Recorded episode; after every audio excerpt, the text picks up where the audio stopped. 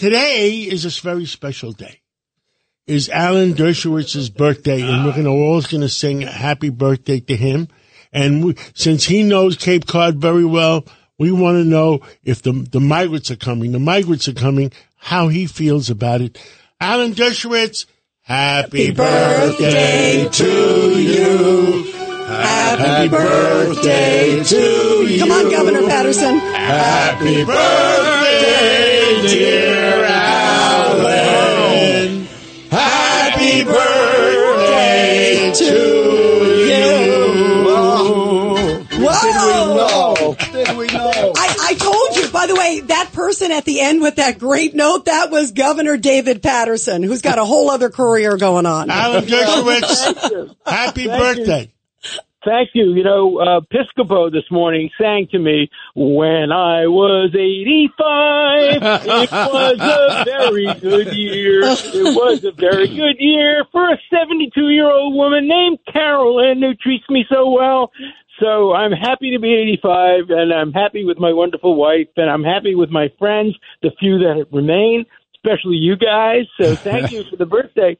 By the way, I didn't know you were 85. You are like a 55-year-old. You're amazing. I didn't know he had such a great voice either. Did you hear him singing? Oh no, I could only hear Governor Paterson. I'm sorry. What they could do?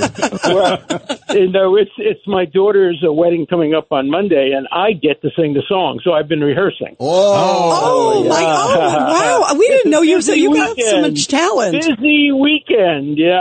I was a choir boy when I was a kid. Oh, my good. Oh, wow. Look, and now we know why you're such a good guy, such a good student and so observant. I was a terrible student as a kid, but I was a choir boy, and my grandfathers were both cantors. So they sang in the synagogue, and so, you know, I was blessed with a fairly decent voice, not like my grandfather's, but I was a terrible student. I went to yeshiva. There were 49 students in my class, and I finished 41st out of 49. There were 8 people behind, worse than me. But I was at the bottom of my class, and then I went to Brooklyn College, and I was first in my class. So wow. Must be something about the rabbis I didn't like particularly in my high school and my yeshiva. Well, Professor Alan Dershowitz, what are your thoughts from legal challenges as we're talking about Cape Cod, because it looks like the migrants are clearly there.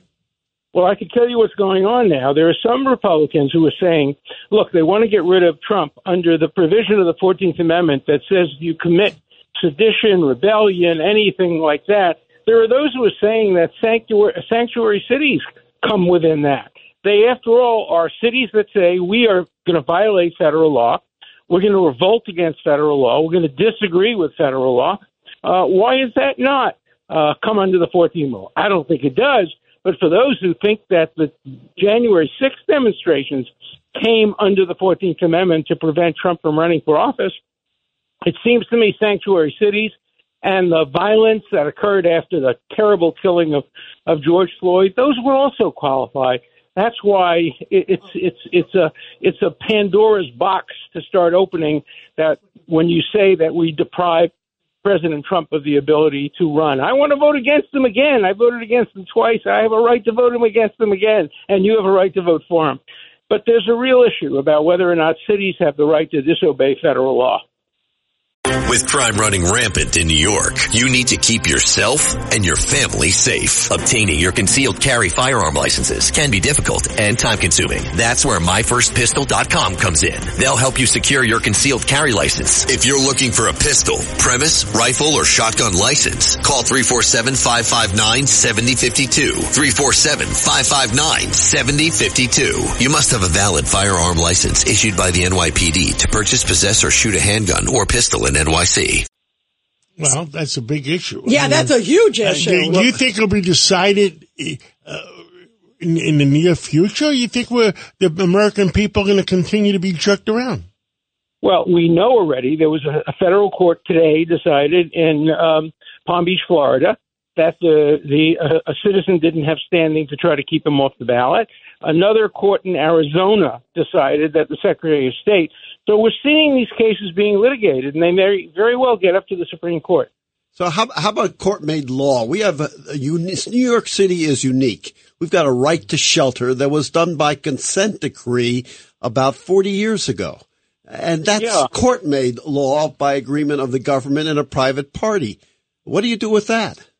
Well, what you do is you ask how it operates under the Supremacy Clause. If there are congressional rules signed by the president, laws of the United States, they're supreme. They're supreme over even court decrees, certainly supreme over state or city legislation.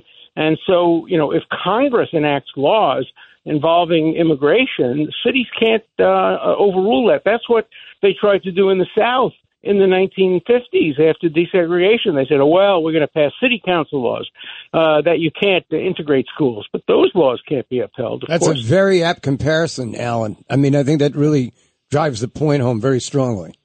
Mm-hmm. Mm-hmm. Well, I'm going to go back and celebrate my birthday. I want to know how you're celebrating your birthday, and when are we going to get to celebrate with you? Well, you know, I'm in New York now, back in New York, so invite me in the studio, and I'll be happy to sing with you. I look forward to it. Yeah, I want to hear more of that singing, too. That was good. Happy birthday, Professor. Happy birthday, love you. Professor. Thank you. Thank you by the way, you know who else's birthday is today? Eric Adams. Yeah, Mayor Adams. Eric Adams. Happy birthday today. Mr. Mayor. And I can't get Curtis to sing happy birthday to you. Nope.